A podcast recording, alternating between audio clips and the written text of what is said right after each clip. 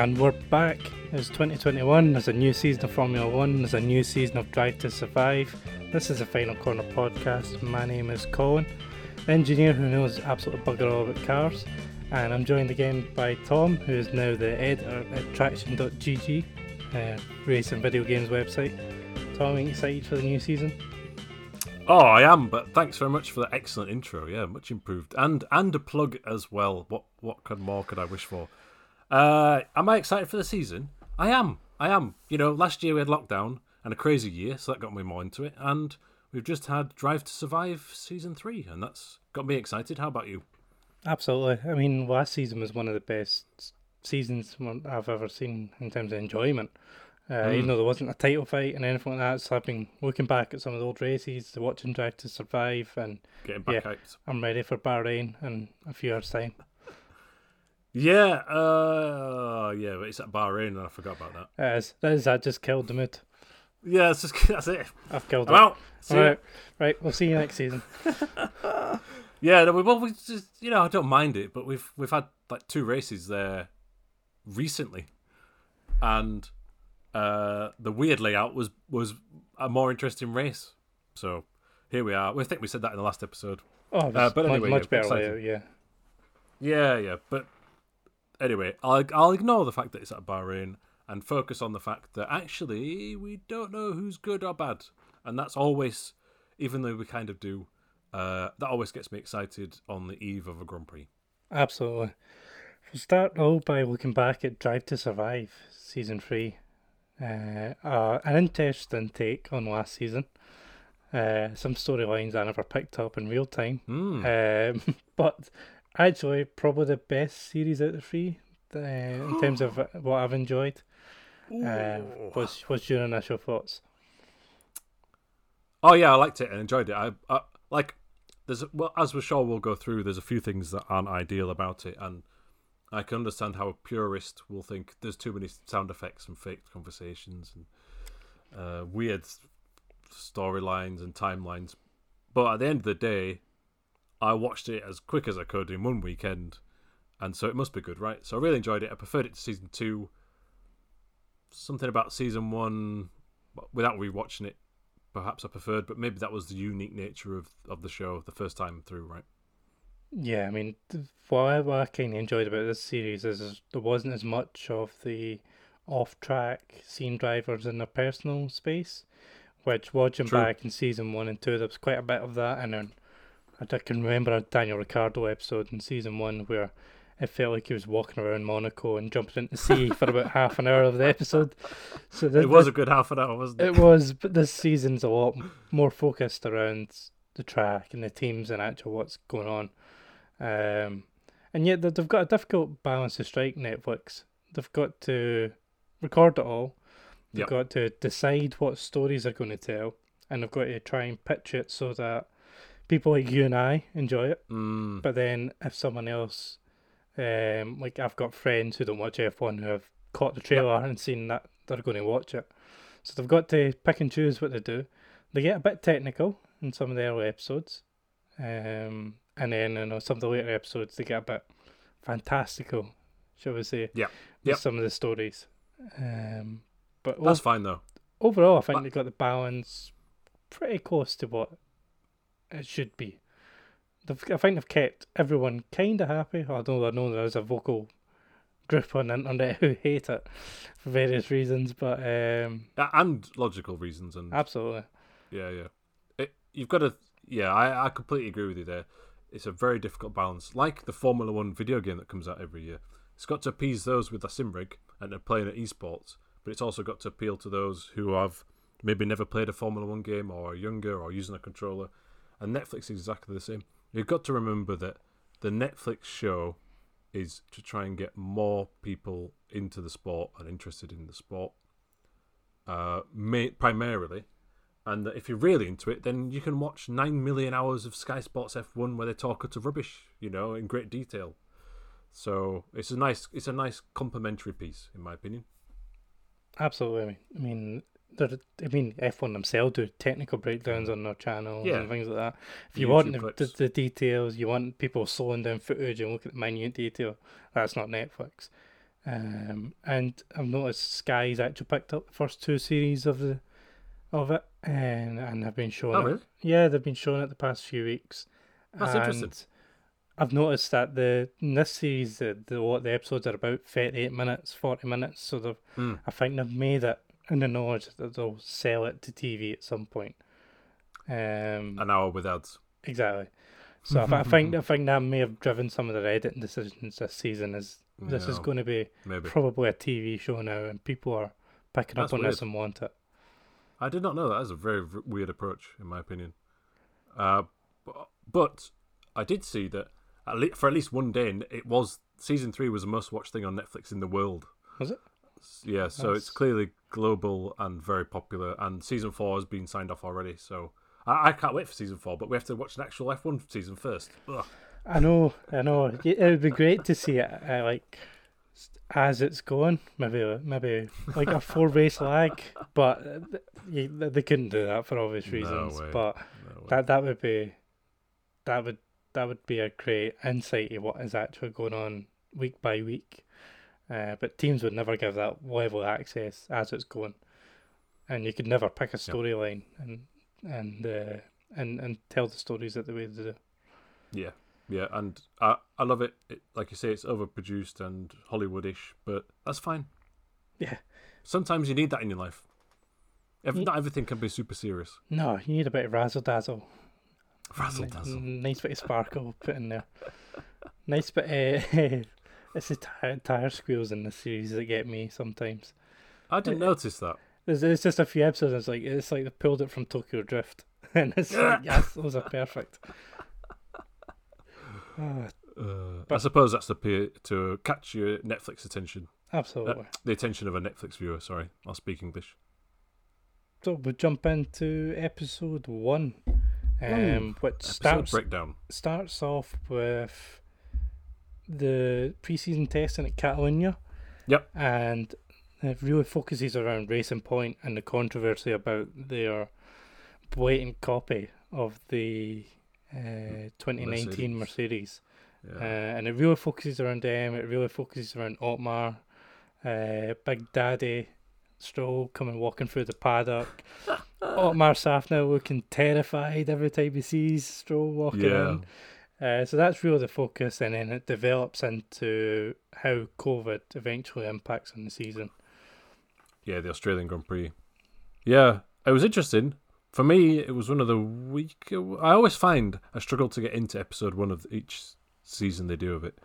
Uh, for me, what put me off slightly, going back to you were saying, you were saying like tire noises and stuff. It's the I know all the way through the the commentaries f- faked for the most part. Hmm. They have the crofty bits, but then they have Ben Edwards and someone I've forgot, Jack Nicholls, uh, doing like overdubbed bits. And for the testing, I don't mind it, but in the testing, it was like no one's commentating like quite like that during the testing.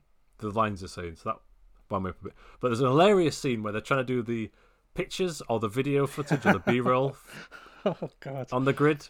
Yeah, There's someone with a mag, uh, megaphone, and they says they says something like I don't know if you can remember. Oh, look forward and imagine what your goals are in life. oh Yeah. man, yeah. Think of the championship. Think of your determination. that's it. Proper like Hollywood directing, and you can see just see all the drivers shaking their head, going, "What is it. this guy doing?" Yeah, he, he is pulling a camera backwards to get us in a shot. Like, calm down. I did, I did love that Kimi Räikkönen was like the only one with sunglasses on, just not giving a crap the Yeah, full he way through. he actually doesn't care. I think sometimes I think he plays up to the character, but Oh, he does it's, absolutely. it's, it- it's grounded in reality at least. yeah, Uh, there was also this meeting with Lawrence Stroll at the like head office or something, yeah, where he's like, "You've got me for five minutes. Let's go." And I felt like, I honestly felt like it's, it's it said like in the show, oh, it reversed the timeline and was like October 2020 or something. Hmm. But for me, that whole thing felt like, no, you filmed that last week and you pretended. Uh, yeah. That could be Um, wrong. It's it's really strange you would have Netflix at such a critical meeting, Yeah, or not that like whether like they've obviously either phoned Netflix and gone, look, you might want to catch this, and it was literally the uh, Big Daddy Stroll comes into the room, sits down in the middle. You've got fifteen minutes, and one guy goes, Yeah, I think we'll be pretty quick this year. Uh, we're developing the car and it'll be built on time. It's the most empty meeting I've Yeah. ever heard in my life. It's just like it doesn't mean anything. No, it's completely pointless. It's it's a meeting for the camera. Uh, God. but it's interesting to kind of see the way that Racing Point approached basically stealing the car design Yeah. Uh, yeah. and really saying, look, we've not done anything wrong here. When they revealed the car, it was just they must have put together old bits because at the press launch it looked nothing like the one in testing. Yeah, which is a uh, clever thing, or it's probably a deliberate thing with time when you don't know. Yeah, I mean, people when they're looking at the cars, are they're looking at the livery. They're not. They're Yeah. not looking at the minute detail. Hmm. So I thought that was quite an interesting, and to see the other teams reacting, um, especially Renault was a big one. Seeing Yeah. Cyril react, reacting to it was, was pretty funny. That's quite a big feature this this season, actually, Cyril. As we get onto it. Yeah, uh, and then as as we go into the end of the episode, you get little hints of COVID uh, dipped throughout the episode. yeah, There's little radio messages. There's it's like people listening to podcasts in cars, which part of me thinks that's overdubbed onto some shots. Oh, there's a there's a bit later on we'll talk about where that wound me up. I can't remember what episode it was. It was a final penultimate episode, but yeah. Anyway, yeah yeah. So there's some comments there that makes you think that we're all in like a little dream world we, with COVID. They're all like joking about it for a minute, even when they're in Australia. yeah Like, oh, have you got your sanitizer? Blah blah blah blah. And we all were kind of like that, really. And then you didn't realize how serious it was at the time. yeah. It was it's it's always I find it I don't know about you I find it strange watching TV and seeing movies and like a non-COVID like people going up to each other in close and just crowds It's Giving all- each other a hug. yeah, it's all odd to watch, and then yeah, as you say, no one was, no one in the sport was taking it seriously back then.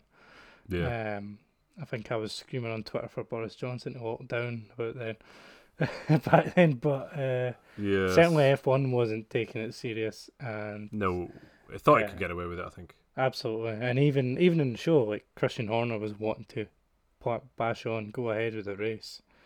Uh, and then Hamilton wasn't there. That was interesting. Yeah, because was it Cash is King? Was He He said? Cash is king. Yeah. Yeah. And I thought that was quite. I can't remember that at the time, but it must have happened at the time. Must have been an article about it or something. Yeah, I think that was on And- the Friday, uh, or maybe the Yeah. Thursday night. That he, he Very said that. interesting. Because I don't think they even got to Friday practice. Did they? I think No, was- the cars never turned. No, they did. Um, some of the support races did actually even qualify, but that Mhm. was the day before Friday practice. They must have been on the Thursday. yeah. Just because I, I remember, I do remember the. I think it must have been Friday practice saying that the, the crowds were actually at the gates waiting to go in. Yeah. Oh, the crowds were getting annoyed, weren't they? In Yeah. Drive to Survive. Oh yeah, they were the guy with the megaphone, and then there was one woman shouting, "It's all about money! It's all about money!" And Yeah. I'm just thinking to myself, "They've just cancelled the race. You're going to get a refund. It's clearly not about money." Oh, also it was like a British guy as well. This is disgusting. Yeah, I was like, ah, of course it's someone from Britain. yeah, exactly. Uh, but that, But that, that was episode one, I guess. yeah, that pretty much wraps it up. Um, The podcast next week, episode two. yeah, exactly. We'll be back then. Uh, episode two focused on getting back really on the track. Um, Oh yeah, you had- first appearance for Red Bull Ring. Yep, Austria, uh, which will appear a lot throughout this this Oh, series. Um, they kind of wrap around a couple of teams, kind of focusing on the Red Bull story, uh, a bit on Lando Norris, and they they basically focus on that first Bahrain race, which is really the only. There's a couple of episodes where they focus on a race and kind of tell the story of the race, but this is probably the main one that they cover in, its full here's what happened step by step, basically, with Albon penalty, uh, Lando Norris getting his his podium. I mean, Oh yeah, sorry, I- think you might have said first Bahrain race there, but it's, it's definitely Red Bull Ring. yeah, Red Bull. Apologies. If said you didn't, Bahrain. I'm sorry. I probably did. Bahrain's on my mind. Yeah, they did. It was like a step by step play, wasn't it? Um, there was a bit that cracked me up. Oh, they focused about DAS, Yes, and but I think that appeared first in testing, right? But Netflix portrayed it as Well, we've only just discovered it at the track in Red Bull Ring. Yeah, Could be wrong there. I, I thought it was in uh, I thought it was in testing as well. Yeah, it was. Yeah, but the um, protest was in the at the first race. Yeah, um, because they were they were kind of discussing it like what it was used for during the race. So Will Buxton and his view, I'm sure, it was saying it was about uh, generating different levels of grip and speed and things like that, and it, it wasn't.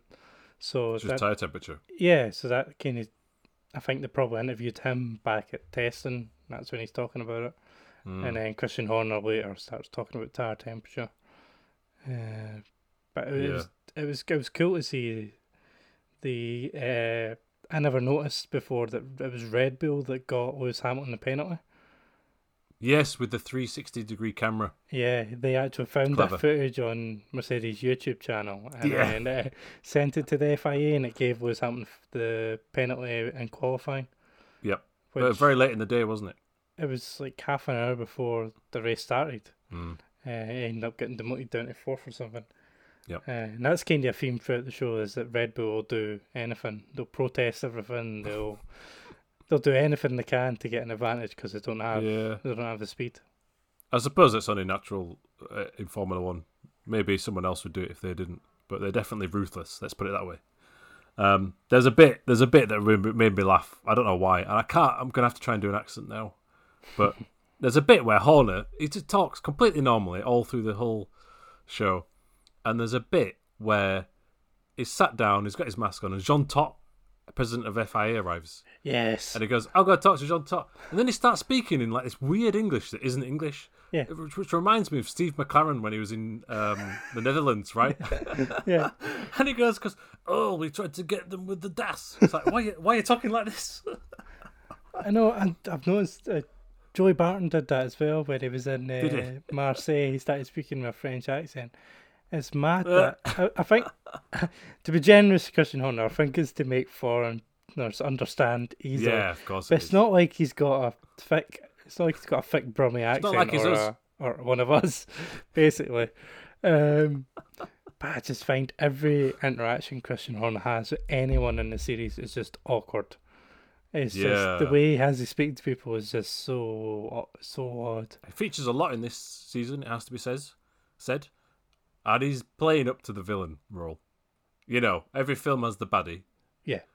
and he's like he's doing that steely look you know in the interview bits in between it's like he's i'm not going to smile i'm going to be serious about everything It's- and uh, He has great. said he has said afterwards that he's winced watching it back. Um, just trying his own performance, yeah.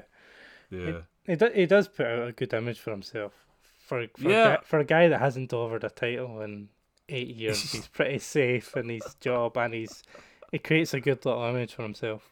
yeah I, I- I always think- wonder with Christian on how, how involved he actually is because he didn't seem to know Mm. about the Honda thing and all that. But he's he's the figurehead that everyone always sees. yeah maybe the people behind the scenes are actually doing the big decisions but Mm. and he takes the flak in public good and bad uh, there was a bit it was either episode one or episode two i think it was episode two where they they show a brief second of him leaving his house hmm and he gets in his Aston Martin, and you're in the car with him. Then it cuts to outside shot of a different Aston Martin driving in America, and then it cuts back to Horner driving back to the track again. So that was that was sloppy edited Netflix, and I saw it. That's uh, as you think you picked up on Line of Duty had that on Twitter as well last Ah, week. it's so bad when you, I watch you shows. pay I'm too such a much attention at car details and these That's exactly what happened in Line of Duty, though. Yeah, They set off from like these new BMWs, then it cuts to a shot of some old BMWs, and then it's back to new BMWs again. Sorry, out, lads. yeah. I mean, I, you you obviously pay much more attention to those sort of things than That's all I watch do. TV shows for, right? If the if there's if the right car is in there. So, episode two. Any thoughts on episode two? Eh, not really. That was the only Yeah. interesting bit I found was uh, Red Bull picking up on that instant. I mean, the rest is kind of well covered, like Lando getting his podium. Um, Yeah, it's cool to see. nice. Um, th- I can't remember if it was this episode or one of the later ones set in Austria, where they moved a bit of his. Oh, It must be one of the later episodes. Uh, they moved a bit of his team radio around uh, when he was racing Carlos Sainz. Oh, It that's must later must on. be it must be in episode nine where the, the, yeah, the they tried took- to. Yeah, yeah they took his team radio message from when he was fighting Perez in this race and then like moved it to the next race. Uh, bit bit of editing shenanigans, but yeah. no, this Alex Albon. This is really the first big time he's highlighted. Um, Yep. And also after the race, getting knocked out by Hamilton, and He's dejected there, isn't he? he looks like he's about to chuck it in, basically. And even Christian Horner's trying to joke with him. He's like, he's got in for you, Alex, and things like that. And it doesn't seem to pick him up. Is this the episode where it ends in Christian Horner swearing in like a Portakabin? Yeah. that was a good ending. yeah. Absolutely. That was a really good ending. Yeah, uh, uh, for me, that moment defined Albon's season. Unfortunately, he didn't seem to recover from that point on. That was the first race where he was sort of on the near enough the pace to be okay. Could have won it. Confidence shattered. Yeah, he didn't really. He never seemed to get in his groove after that. He had good moments, but then never, Mhm. never really settled. Um, episode three. Episode three. Um, naked Valtteri Bottas. Nah. Yeah, and his Um, mate, his manager, or and, whatever and his mate, yeah, in a sauna or a steam room. Mhm. um, Very Finnish. Did not need to see that. Um, this is set around the Russian Grand Prix mostly, and it's pretty much Mercedes based or Bottas based. Oh, you know, I'd forgotten it was the uh, Sochi Grand Prix. I was kind of thinking that all through this season, it's basically uh, Monza, Red Bull Ring, Silverstone, Bahrain, and Abu Dhabi. But yeah, this one is Russia, isn't it? Yeah.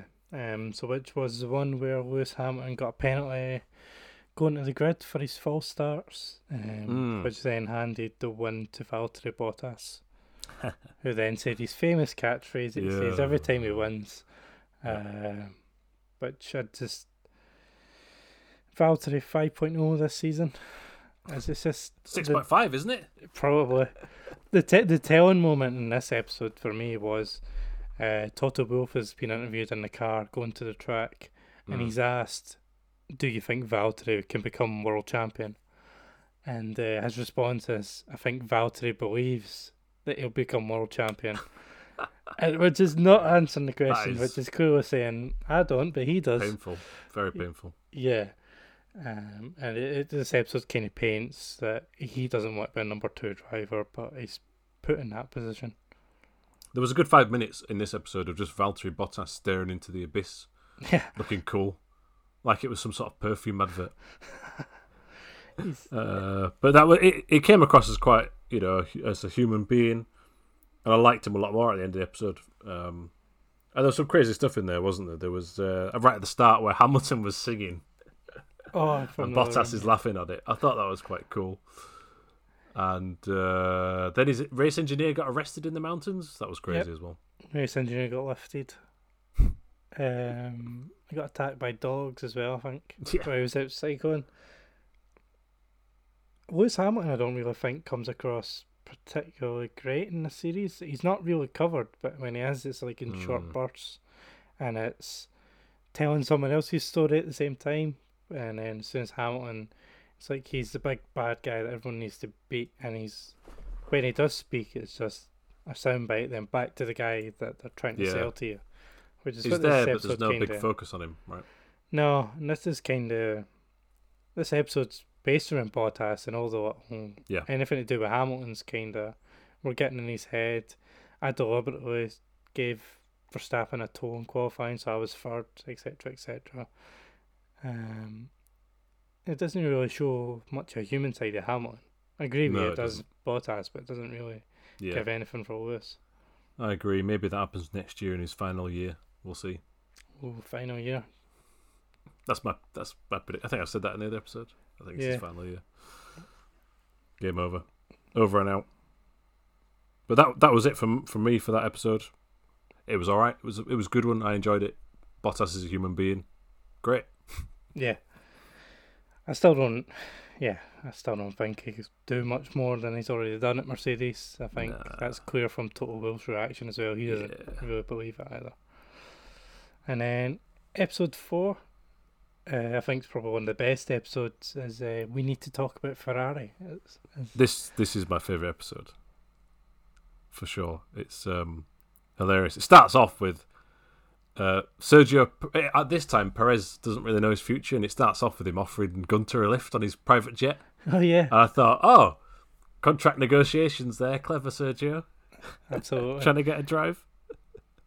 Well, I don't know where they were going for, but it's good to would had to get to Guadalajara first Yeah. to get to wherever Oh, they give were a next going. Where are you flying from? A completely different country, miles away. Yeah, because I think Uh. Guenther says he flies from JFK. It's back home, so he has to go from JFK to Guadalajara, then back home.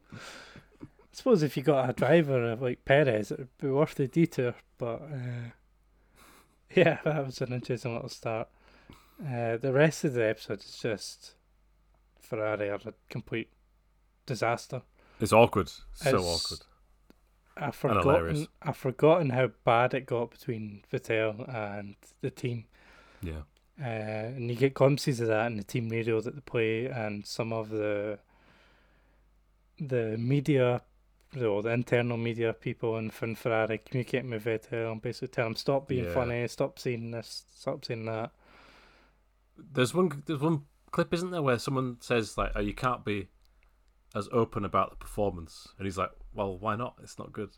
Yeah. Then there's another one where the internet breaks down on a Zoom media thing, and he goes, "Oh, it's a bad year for Ferrari. It's like the car or something." I was like, "Oh my god," um, and I I was just staggered that there was this much open and honest interaction and access to Ferrari.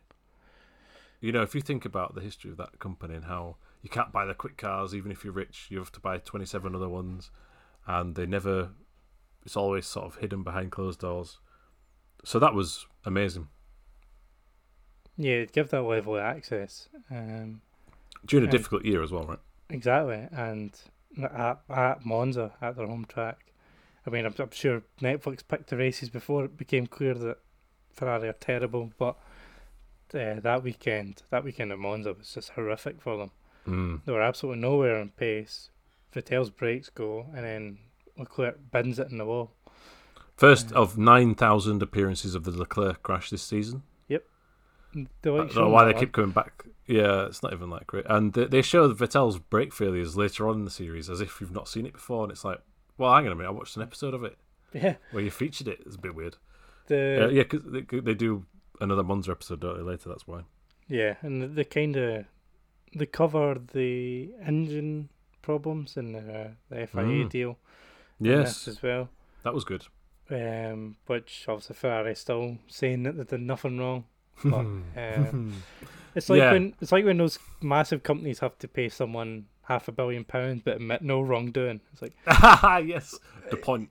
Yeah, you you've not you've not paid all that money and reached a settlement and been so slow this year for no reason. Um, I thought it was there was an interview with Vettel in this where it was quite I thought it was quite uncomfortable for the PR person that was with him.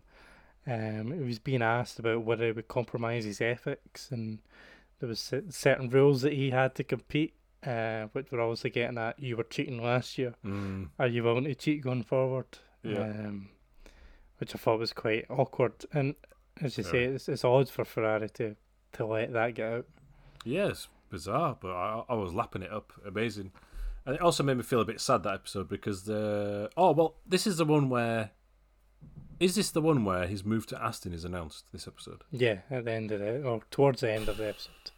that moment where they have the awkward press briefing, where it's their thousandth Grand Prix, Yeah. and there's a celebration in Florence, but he's announced he's leaving. Yeah. It's Come on. he uh the, it gets brought up in one of the internal meetings and he says, oh, "It wasn't my fault. Perez announced last night Yeah, he was it's leaving." Perez's fault. But is it hell, that contract's been sat at the table for weeks and he's waited and signed it on that day to Yeah. to put it right into them. No kidding. Which Um, if you can't really blame him, to be honest. no, yeah, you I mean, can't. But The way he was treated was pretty poor. Uh, Mm. an element of it was that his teammates quicker though. oh yeah, like I That's think. Vettel's over the hill. I know he's not that old, but he's clearly Ooh, not what he was. Um, And the other part of this episode is putting Leclerc as the future of Ferrari. Yeah. Giving him the massive contract. That's big contract. You had forgotten about that. Basically, just showing him in an amazing positive light, but then showing the complete mess around him at that point. Yeah. Oh, I was just gonna say, yeah, I felt sad in this episode because they had it showed the thousandth Ferrari race celebration in Florence, Mm, and I was like, oh, can't travel to Florence at the minute. no. Oh.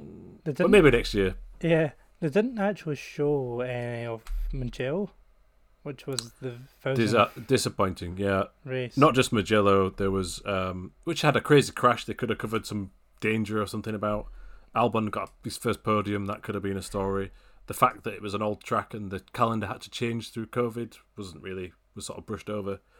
And obviously the Turkey race where you could have had a behind the scenes episode with Hamilton and Stroll if you wanted another one from Stroll there. Uh, because Hamilton's race was supreme, saving the tyres, coming through. I think he won the championship with that race, did he? yeah, yeah. It was a crazy race with a terrible track surface, all of that jazz. I think our fellow acquaintance Ash said all this on PlayStation the other night, but I fully agree with it. It's that some of the Imola wasn't mentioned. Was that even shown once? Uh, I think Verstappen's crash was shown. Oh, it was touched upon, wasn't it? There was, yeah, like Portimao. There's Kimi so many Raikkonen's opening lap. stories and tracks that they could have shown and then Yeah. didn't bother. The Mugello one was odd for me because they've been telling the story of Alex Albon for two seasons now and Yeah. skipped his first podium, just never mentioned it. Uh, and then they have a full episode on the danger around Grosjean's crash, Mm, and then don't Mm. show the s- six car pile up earlier in the season, which right. it's, there's, They it's could have tied that together or something. Exactly. There's there's a lot of stories I've left hanging in this series. I can only think that the, to me the, the the film crew just wasn't at those races. I think, and I'm wondering if it's a COVID related scenario where they couldn't get certain travel requirements or. I'm It's giving bit- them the benefit of the doubt, but there was were, huge they were in it, emissions. so it's a bit Oh odd yeah, for to skip that one. But I, I agree. There's probably reasons why they were net races. there maybe was reasons in that. The those new crazy races of like Portugal and Imola and Turkey were brilliant, and yet we got t- two episodes at Silverstone and two episode, three episodes at Monza, and, which had the stories to tell, but not to that extent, in my opinion. That was the Mm. downside for me of this season. Yeah, there was there was a lot left out there. Which I don't need an Abu Dhabi left episode. No, You know, give me ten minutes of that to say who finished third in the constructors and job done. Yeah, that was a boring race. Nothing happened, and then the all the exciting stories, the George Russell stuff, going to Mercedes for Sakhir, things like that are just not covered. Which I can understand if they thought it would be too hardcore fanny to to, Yeah. miss, to not cover that, but I think a casual fan would buy into the George Russell story instantly. Hundred percent. Yeah, Uh, the, that's a great story. Everyone was loving that. Absolutely, the Hulkenberg getting brought back for He was he was in it, but not. and what annoyed me about that Hulkenberg, Super Hulk not being around, is it's a good story. It's a crazy story that Perez got COVID as well and was the first person to have it and didn't really know what was going on. Uh, oh, there was nothing on the breathalyzers that all the team made, ventilators that all the teams made either. But No. maybe during that time you weren't allowed to film in buildings and stuff, so you don't know. Uh, but Hulkenberg was featured. Was it last season or the season before? last he had an episode. quite, quite heavily. Yeah, and it was really good, and he came across really well. And it would have been good to see to follow him still, to see he struggle to get back on the grid or something. You know? Yeah. It's, Yeah. it's, I suppose it's, it's frustrating for us as fans because we know all these great stories that we If you to don't see know, though- more of. Yeah, Yeah. Well, I've jumped around a bit there, but I think that was episode four, that was episode four. Ferrari are terrible. Hmm. Um, best episode. Best episode. Uh, episode five. Uh, Daniel Ricciardo breaks Cyril's heart. Um, This was a love story. Oh, only only one half loved the other one though. The, the Yeah. other one didn't. Cyril is genuinely heartbroken when Ricciardo announces he's leaving. And I kind of didn't mind him for that. I've not been a big fan, but I thought, oh well, he clearly cares a lot. But it was a bit much. It was a bit intense. It was like Cyril crying on TV for half an hour. Absolutely, but he's probably just also thinking of the 30 million quid he just flushed down the pad on a driver Mm. who's. Might have lost his music job, you don't know.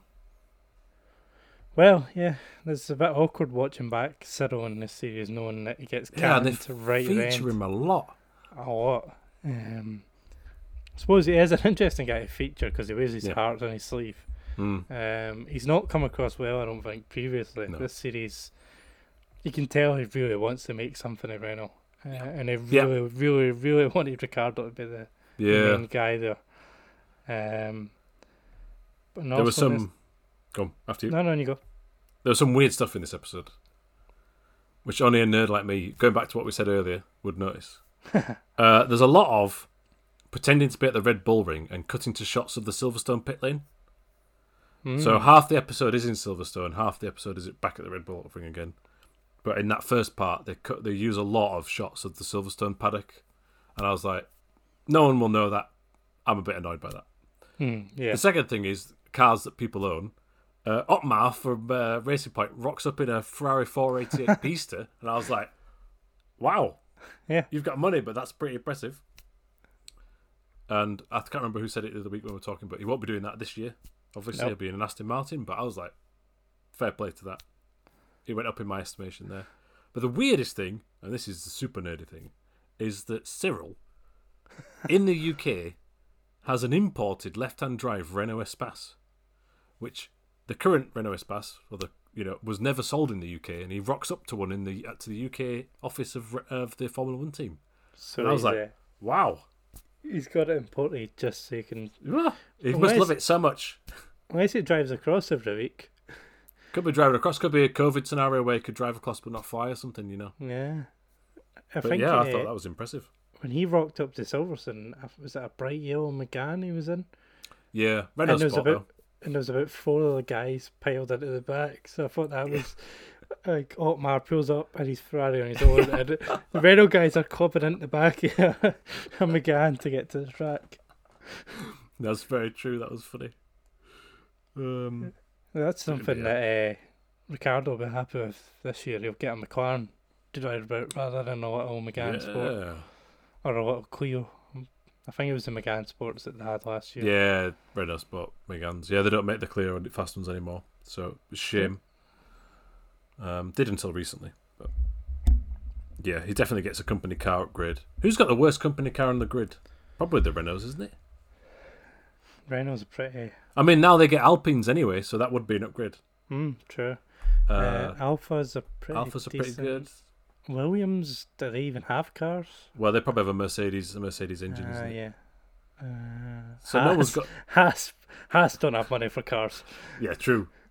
They've just got a Europe Europe car rental, right? Yeah, the guy, the guys in the factory have to sleep there because there's no money for transport. Yeah. Poor Haas. Anyway, I'm Oh. sure we'll get to that in a bit. We'll get to them, yeah. The, But that's all other I had to say about that episode. Yeah, the other part of it was that Racing Point were found uh, guilty of acquiring the Mercedes Yes. brake ducts illegally, but were allowed to run them for the rest of the series, uh, which other team bosses were angry about. Um, they lost 15 points, which turned out to be quite important at the end of the year. Um, but that was the second half of the story, It was just the fallout from that, how upset the Cyril Yeah. was. And I Which think we fair. get first mention of Williams in this. And as mentioned, they've got Oh, Claire 20 Williams is knocking around a bit, she? Yeah. yeah, they get about 20 seconds in the entire series. They get no mention at all, and I think this is like the first of two where their name gets said. Yeah, and that's a shame, really, because there are some stories there to tell. I mean, they touch on. I don't know if it's. Just, I think it's later on the sale. So they have one sentence where it's like, "Oh, and it's the last family for the Williams family, the last Yeah. race for the Williams." And I thought, actually, that's a massive thing. You should cover that even for the non-purist, because there's such a rich heritage there that they could talk about. Yeah, I found it. I didn't find it strange that it didn't cover Williams, but at the same time I did because, as you say, there is that story of The sale. Frank Williams and Claire Leaving, and you've also got the story of George Russell, which um, just wasn't really picked up on either. Um, and I wonder, I wonder if um, that's in the contract with Netflix that you have to get certain airtime.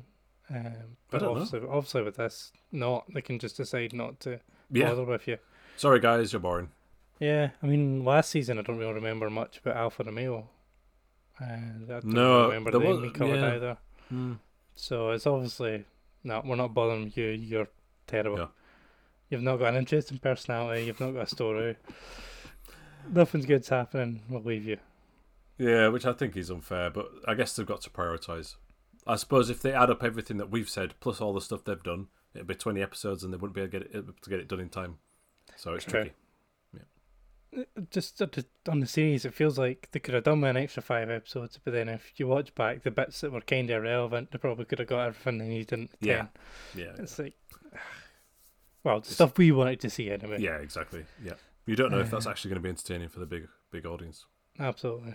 Uh, episode six. Um, it's probably my, probably either my favorite or my second favorite. Probably my second favorite, which was Yeah, actually, this is up there. The comeback kid.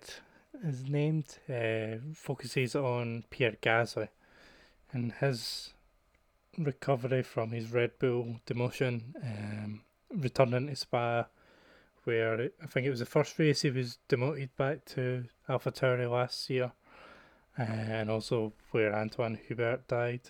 uh, Yeah, his sad. friend, and then eventually covering his win at Monza, which Mm.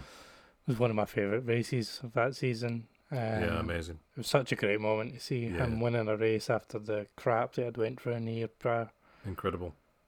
But to be fair, I wasn't a fan of him when he went to Red Bull. Uh, but seeing him Same. come f- come through all this and actually perform in AlphaTauri, now now I'm a fan. Yeah, same. Uh, and I feel like he comes across better this season than he did last season. Oh yeah, to survive. Mhm. I don't think they portrayed him pretty well last year. that's true. Um, what did you think to the fashion show with Kvyat? yeah, the, the mention of Kvyat in this series as well. It's Yeah, basically where he's putting on t-shirts. It's like okay. T-shirts, yeah. I mean, they're, nice clothes. Have you ever been on the AlphaTauri website? oh, I haven't. No, My God, it's expensive. is it? It's premium stuff. It's like eight hundred quid for a raincoat. Well, I went out of our on and they've range. got like they had a couple of cheap things at like twenty quid, and then you click on like the jackets and they're like a grand. Like Jesus Christ, Wow. no chance. I thought it was all just like a front to just have like another brand for a Red Bull team, but sounds like they're trying to make an actual business out of it. Not for I me. fi- no, I find it a pretty weird company because Yeah. it's not like they've got stores per se. They're not. They've not got a big online presence. They're Mm. basically they've got their own website and that's that's it. Um, Yeah. So it seems a weird thing to Smells rebrand that. team. Yeah. I'm not. I'm not saying it's tax fraud. I mean, they've got nice clothes. I am. No, I'm not. Uh, but it is a bit of a strange one. Uh, but it means that they've got a really nice livery now. Yeah, Uh, some really nice cars, but we'll talk about that later. yeah. Uh, In this else? episode, yeah, in this episode, Gaz is in a car with someone and reads out an article where it's like, uh, Christian Horner says Gasly won't be driving for us next year, and Gasly says something, how they treat treat us like this is a joke, and then he wins a race. And I thought it was actually pretty brave for him to say that. You know, he's still batting for that team, Oh, yeah. but he's he was sort of giving it some some back. But um, I found this very emotional, and I even though I knew the result, the way it was built up, and the the split between the con- the contrasting fortunes between Albon and Gasly was played out very well, really Mm. well put together. Because you had in that particular race not only this amazing moment for Pierre Gasly, you had this terrible lowest of the low moment for Alexander Albon as well, and they're Mm. both sort of vying for the positions, and they're both Albon suffering what Gasly did last year, so he, and so it was really well put together, and I I almost cried at the end of this episode. Happy. Oh, I was like yeah. so emotional. yeah, I'm, I'm a, I'm a bit of a well upper at sports. So when Yeah. Was to race live, I was like, yes, go and Pierre. Yeah, Um, uh, yeah, they cover it brilliantly. Um, and it, yeah, as I say, they really they showed more of a human side to Pierre than they did last year. I Mm. thought they showed them quite cold last year. Even when they were talking about Antoine, it felt like the Yeah. way they portrayed it was quite cold. Whereas this year, you got to see a bit more of Pierre. But I think he was just down in the dumps last year as well. Oh yeah, he was. That must have been a horrendous month, basically, Yeah, awful. that he went through. Mm. Um, but as you mentioned, Albon just takes another kicking. Yep. Um, I think he had floor damage at the start of the race, and but whether or not that's a, taken into account, you don't know. Mhm. Yeah. Next episode is the return of the star of the first series is Guenther F. Steiner. He is uh, he spends half the uh, the, the episode on the phone to Gene Haas, just for fuck's sake. I don't know why he's Irish, but basically swearing and shouting down the phone. And every time the phone rings, he just goes, "Ah, fuck." Hi, Gene. Yeah.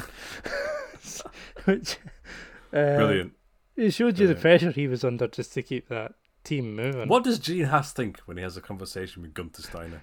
I don't know. He employed him, and he continues to employ him, so he must he must accept it. Um, He's like, I'm wheeling and dealing here, Gun- uh, Gene. That was my favourite line. yeah. I'm Um, wheeling and dealing. Oh, and there's a whole thing about umbrellas, which I did laugh a lot. yeah, yeah. Everyone's walking about in their really nice umbrellas to stop the sun. Yeah. Uh, uh, it like, was the "No way that it was edited. So he's like, "No, it would hurt my ego." Oh, I need an umbrella, and it cuts to shot of Otmar, who has not only an umbrella, an assistant holding the umbrella. Yeah.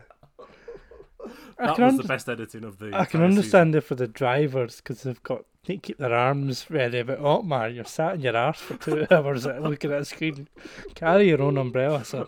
That was comedy gold. I Uh. loved that. But it was a subdued Guenther Steiner. I thought this year It was. Um, because I was like, Well, "Oh, here we are. I'm settled in for the Guenther episode."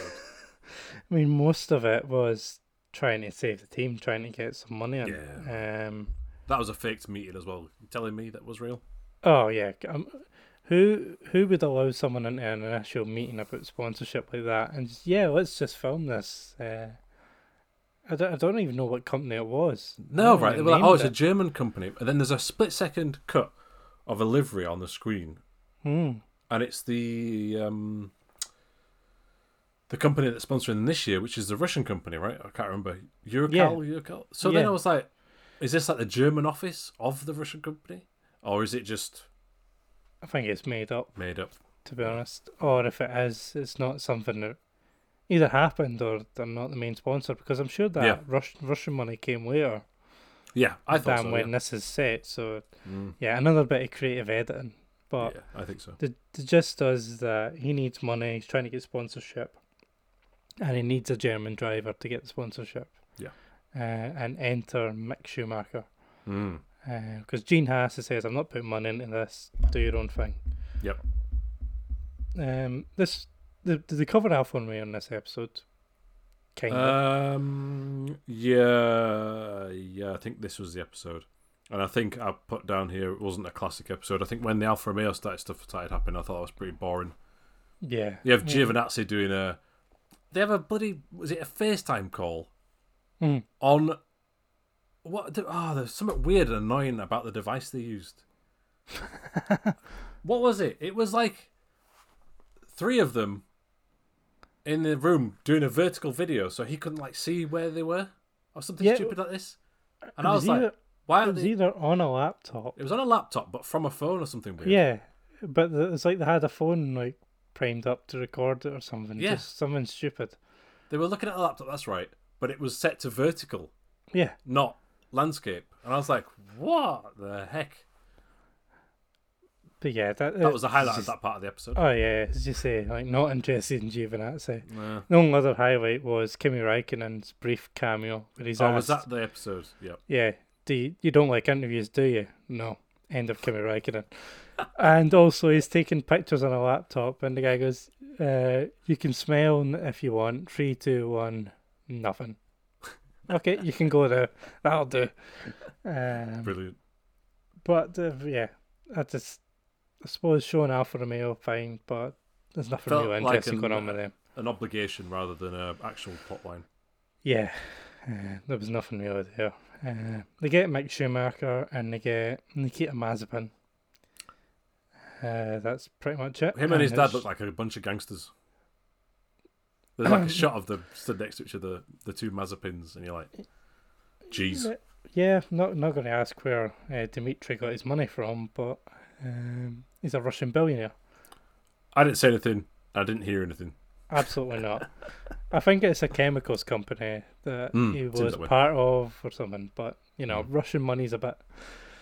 I wouldn't believe the accounts that you read, uh, to be honest. But he's so he's bought into the team. Uh, I hope it works out well fast. Oh well, we'll talk about. yeah, bit, keep hopefully keeps him. I'm going. glad they've got some funding. Yeah. It's good to see Mick Schumacher getting a drive, although Mm. he's, he doesn't really say much himself, to be honest. Nope. Doesn't really speak to him. But he's he's Uh, already in the episodes and interviewed before he's even an F1 driver, which is maybe a first. Probably, yeah. Hmm. So it shows how big he is for the sport. Mm, yeah. Um, and then obviously you see Grosjean and Magnussen getting sacked. Um, which wasn't very dramatic, really. I mean, last year we had Guenther uh, Magnussen smashing a door or something like this. yeah, Guenther said he fucked past my door, which I thought was the funniest thing I've ever heard in my life. uh, but that's that. Not, yeah, it was all just amicable, you know. In the end, I think they. It was surprising to me though. They did touch on it that both of them were pushed out. I did think they would keep one, and it sounded like they were going to keep one until quite late in the day. mm, yeah. I think money spoke, and then Yeah. Well, getting Mazepin in the car gives them huge amount of money, and then Yeah. I don't. I don't think Mick Schumacher was really a big money driver in the end. It probably, probably no, but it's in the it's, exposure uh, and the opportunity exactly, for yeah. sponsors, isn't it? Yeah. yeah, it's it's a future relationship there that they can build on the next year or two.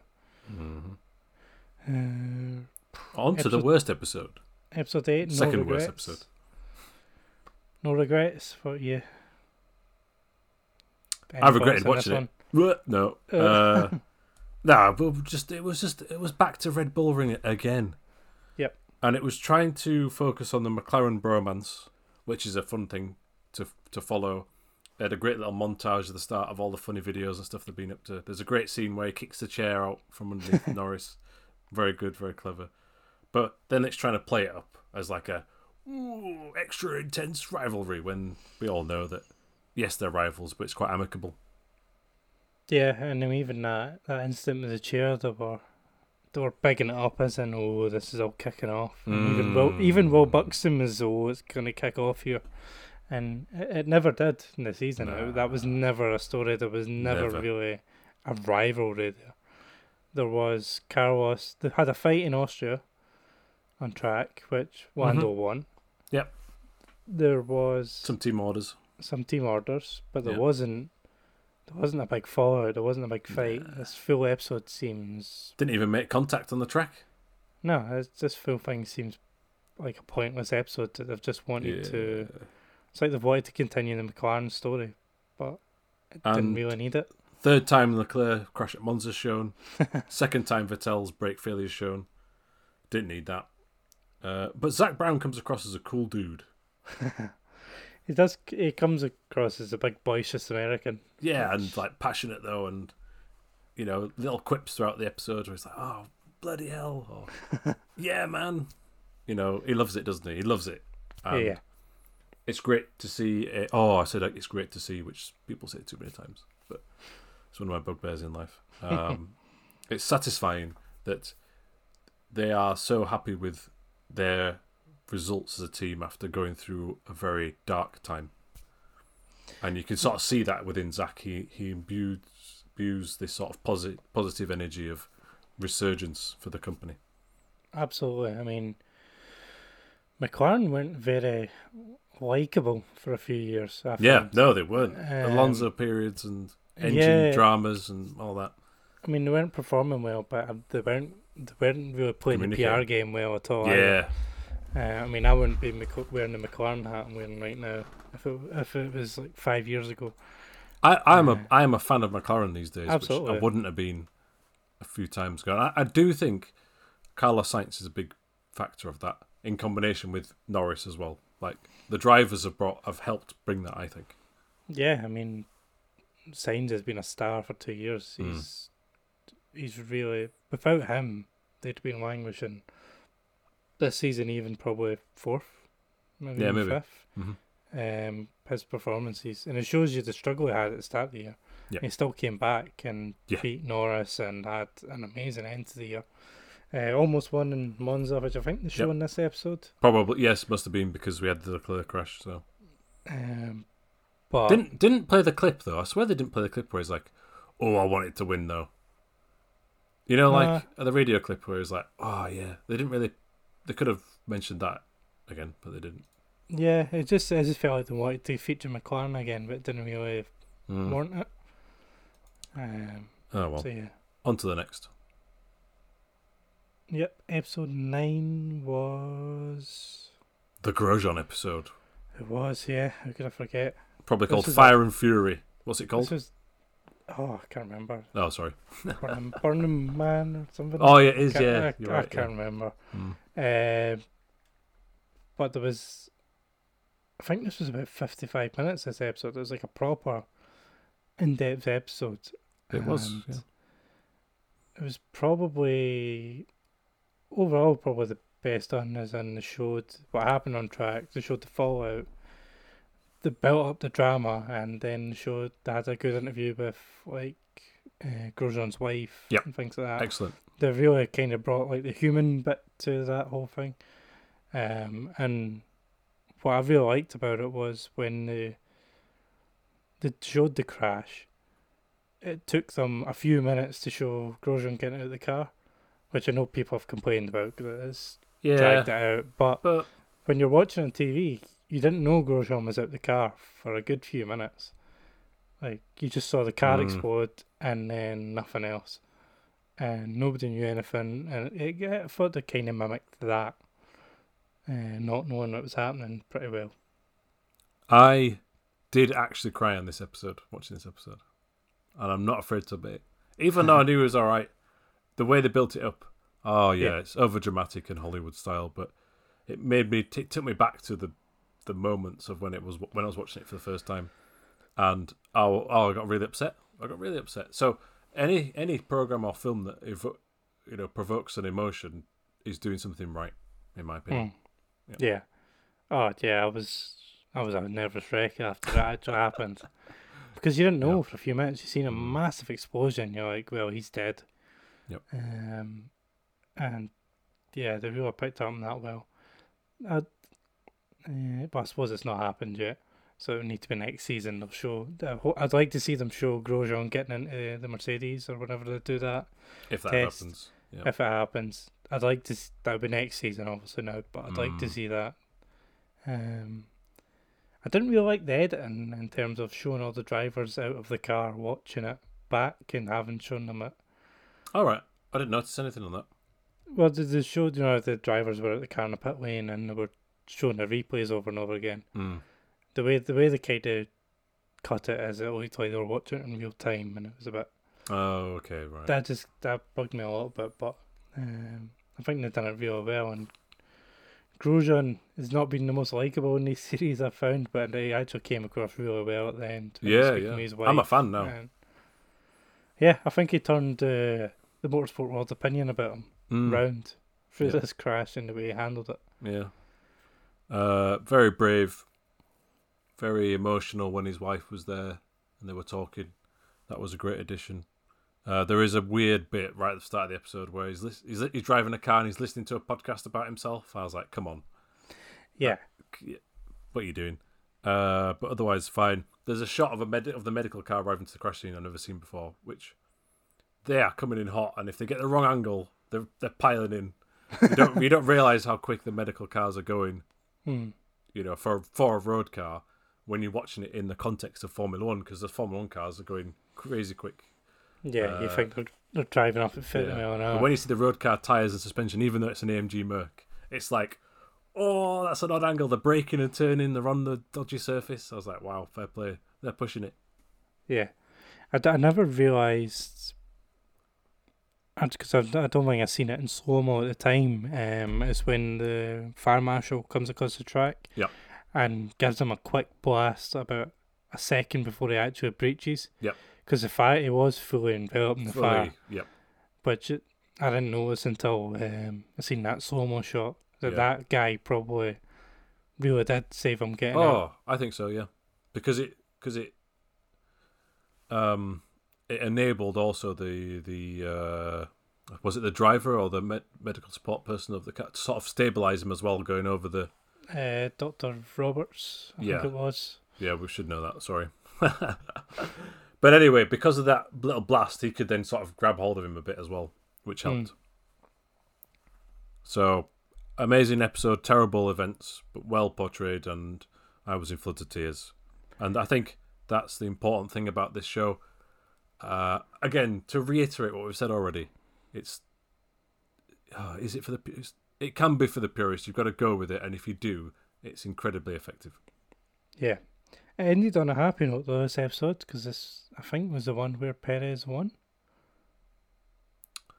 Oh, this might have been the Perez episode. Yes, there's one of them I'm where sh- Perez won, which is really good as well. Yeah, I'm sure it's back to back with this because Yeah. the, they went from the Grosjean crash to Stroll getting flipped over. To then it was Perez, Perez winning. winning, and a call from Christian Horner to Sergio to tell him that you've got the drive for next year. which wasn't staged at all. I'm wondering when that was recorded.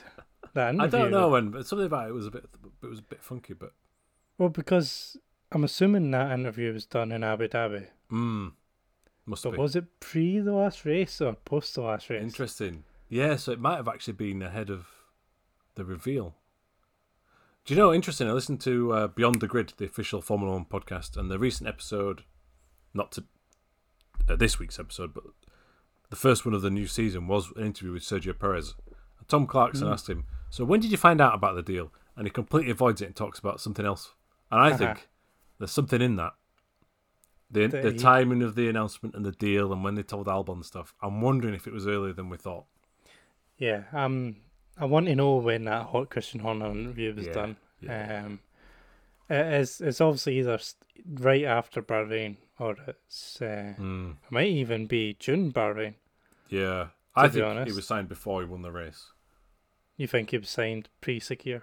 Yeah, I do. Hmm? Don't know why, just because he won't answer the question, Yeah, and that's clearly been PR managed to Yeah. say you're not you're not going to answer this question. that would be Therefore, there's something to hide.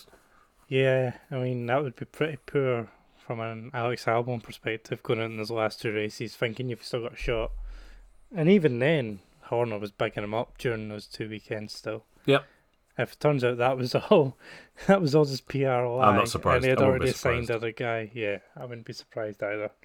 Um, but at least that was a happy ending to Yep. an almost sad. And that really probably could have been the end of the series, to be honest. Would have been a fitting ending, the the Grosjean disaster and the Perez win. But as we've already mentioned, we got I don't know something about a tattoo that never even happened. Nope, we didn't see the tattoo that they kept talking about. Yeah, Um, well, I was thought, oh, we might actually see this. They're talking about it so much, Yeah, it, it never happened. and he's been sacked now, so we'll ne- he'll never have to get it.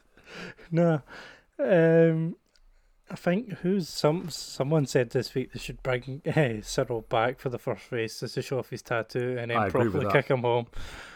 Uh, it's been bigged up so much, I've got to show it. Uh, so yeah, the final episode they're focusing on the freeway battle between Renault, Racing Point, and McLaren for third. Uh, McLaren get Yep. third. hmm It's not real much happens. Nope. Perez's engine blows up. Lance Stroll has a whinge about his tyres. Yeah, but the weird thing about that Bahrain footage is we'd already seen that in a previous episode as well. So Yeah. it was like, oh, this is even more unessential. Yeah, and then. So yeah, there was nothing really to say that. That was probably the worst race of the season, Abu Dhabi. Yeah, there's an important thing at the end where Hamilton's talking about race. That's important to be Yeah. in there, and good that it was in there. But the rest of the episode, meh. And it, and I thought it was weird how it didn't end with any like funny bits or quips like No, the previous season did, which was where the funny Kimi Raikkonen bit came from last time about his hobby, and that was weird to me. It ended on a point, important point, but post credits there could have been some funny like outtakes or something. yeah, it was. It was just a really strange put together episode because the Hamilton bit just felt like it was tacked on. And Yeah, it did, went, didn't it? Oh, we better cover this. Oh, hang Like, on a minute, we've forgotten. We've forgotten the world champion. We've never, we've never really spoke to him. Um, Yeah. So they they covered um, as you say, coming through Carton and deal with the races that me dealt with, and then it showed them wearing the Breonna Taylor shirt on the podium at Mugello, I think it was. Mm, Um, I'm not sure. can't remember the race, but basically showed them that and talking about and uh, to end racism, and just ended there. Yeah. Which again, a bit. It felt like a. I felt like you could do the bits they wanted to do better in our episodes. Like Yeah. when they were doing the Filmer series episode, they could have done that part. The Battle for Ford, they could have wrapped up previously, and they could have covered the other big stories that were there. So Yeah. I really enjoyed the series. I just feel like there was there was stuff there that should Yeah. have been picked up. It could have been even better. Absolutely. So we've just spent an hour criticizing it, but No, earlier no. you said it was the best season ever. I, I've really enjoyed it. Uh, I really watched- enjoyed it as well. Yeah, all these I watched- criticisms are just of Uh, F1 nerds, right? Absolutely. I mean, I watched all nine episodes in one night Yeah, and finished up the tenth the next day. Oh, nine in a um, night. Yeah, it was a long night. I had a few ciders as well. I was I'll- watching it. um, but it was, That it might was have heightened things for you. Absolutely. I did. I really enjoyed it. I just. I, f- I was expecting them to cover the George Russell story because it was such a big thing in the series. I agree. Um, and there was other bits. I thought they could have done better in the last. The last episode did feel like a bit of a letdown, but um, them all. overall, no, overall, really good. Overall, good. I enjoyed Jenny Gow being part of it as well. Mm, I yeah, enjoyed. They seem to mix up, um, you know, some of the footage from different interviewers. mm, So they had Ziggo Sport, who's the Dutch one, who's always very controversial and funny. You know, they showed clips of him asking tough questions to Vettel. I think uh, there was a bit of the Channel Four guy. You know, it wasn't just the Sky F1 team. They they they mixed it up, and I thought that was good attention to detail in that point of view, and it was really enjoyable. And one small point. Sometimes in the music there was a small ping which sounded like an iPhone notification, and I was thinking, "What's this?" oh, it's just the music of of the show. But that yeah, that was it. Just I enjoyed it, but there was stuff missing, like you say. So we Yeah. just spent over an hour talking about that. Um, so you can either listen to this podcast or go watch three episodes, two episodes. absolutely. I would um, skip a couple of them. I'd probably skip episode eight and ten, but Yeah. the rest of them you could power through probably in a quick night. No, I recommend it. Yeah. Um, it would I think if you're going to watch, if you're going to commit to it, watch all three series because then you do get Some Uh, context. Yeah, to some of the decisions. Um, but yeah, I'm. I'm glad to hear it comes back for a fourth series. Mm, that's good news. Um, I'm glad to hear it's popular as well. Absolutely, and because next season looks like it might be quite an interesting one. Well, I'm hoping there's less uh, COVID restrictions, so they can have more crew there filming more episodes, maybe uh, more venues, and who knows what will happen this year. Yes, you were trying to do a nice segue there, and I didn't realise and started talking about the show again, weren't you? No, no, no. This season, I mean, 20, 23 races this season. That's gonna Is it hell really? lot, hell of a lot of filming for Netflix, considering they Oh, struggled yeah. with seventeen last year or eighteen, or however many it was. So I think they're going to have to be pick and choose again. Yeah, that's probably a good point. Um, but yeah, twenty three races to start Wow. today in Bahrain. Mm. Friday practice. Um, Bahrain, which hosted the testing two weeks ago, three weeks ago maybe. A few weeks ago. Yep. Um, a testing which looked like Mercedes are on the back foot for the first time in a couple of years, Huh. possibly. Um, Huh. also looked like that Red Bull have taken a step forward. It looks like McLaren may have um, kept their position towards the front of, front end, uh, and it looks like the rear of the grid is pretty much as it was. But big but these how representative are all the times that they've shown? Mm. Because I think the quickest time was about one thirty.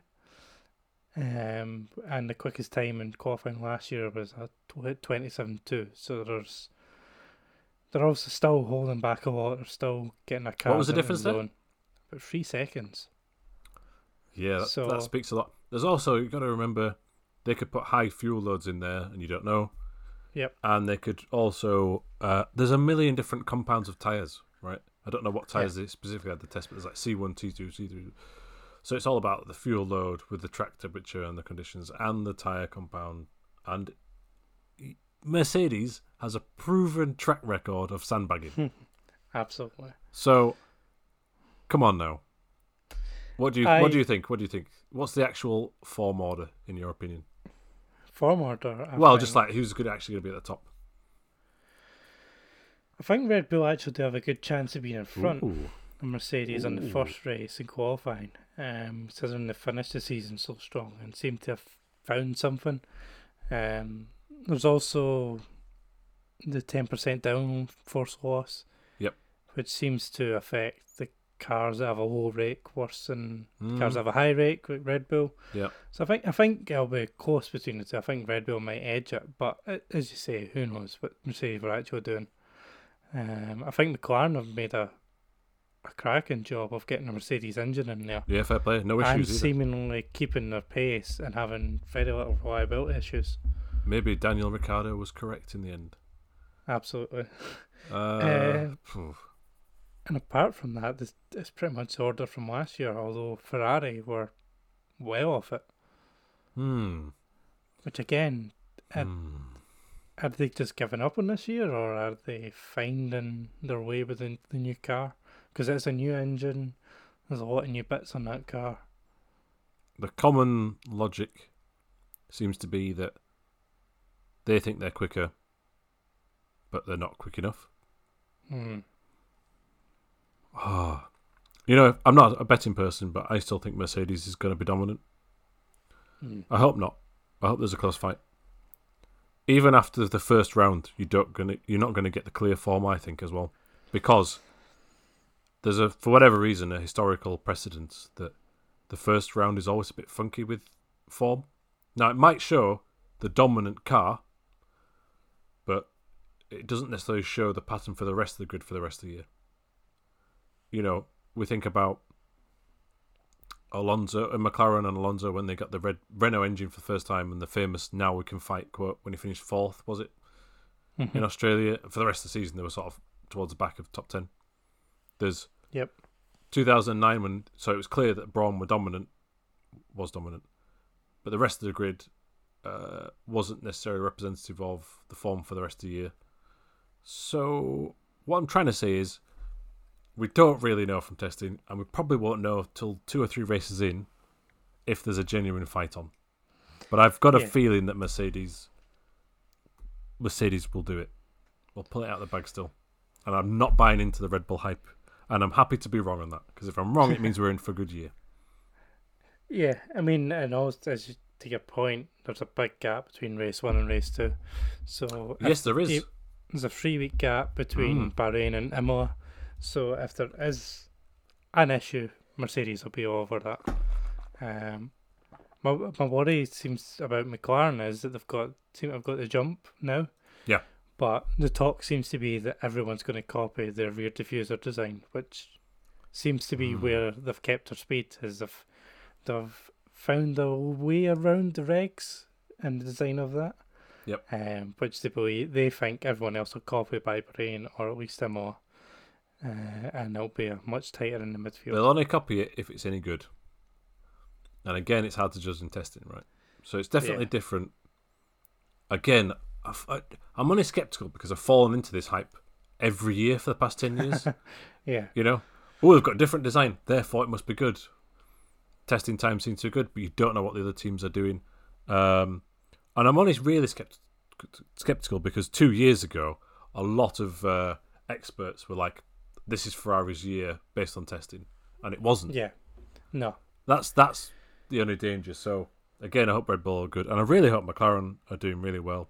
I do, in theory, if that installation of the engine and gearbox is good, that should be a step forward. Plus, you've got any aero updates or whatever they've been working on, or suspension updates, right? So Yeah.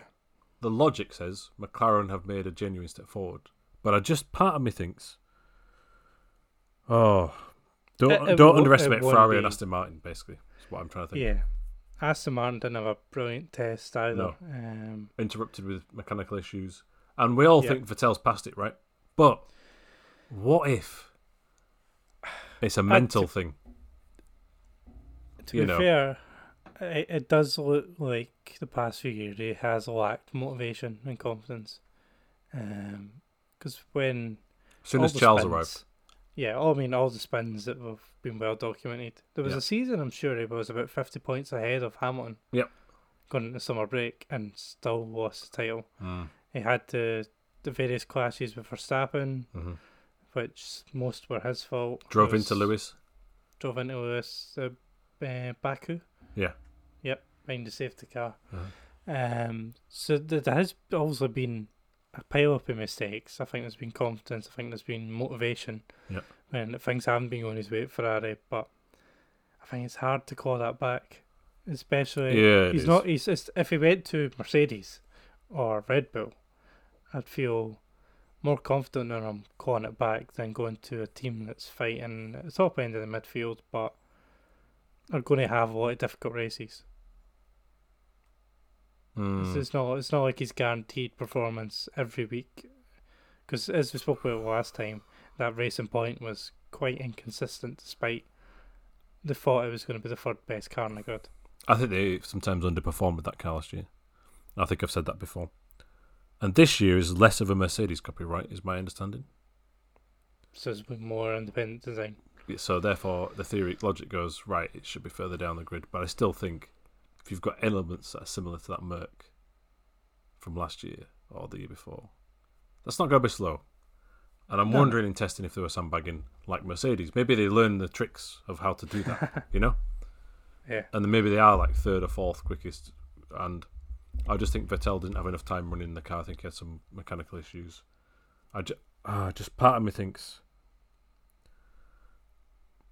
ah, Ferrari could pull something out of the bag. Not saying championship victories, but I just think they're them and Aston are right up there with McLaren, and that'd be great if that's true because that's going to be basically. I don't care about the top four cars. We'll just watch the rest.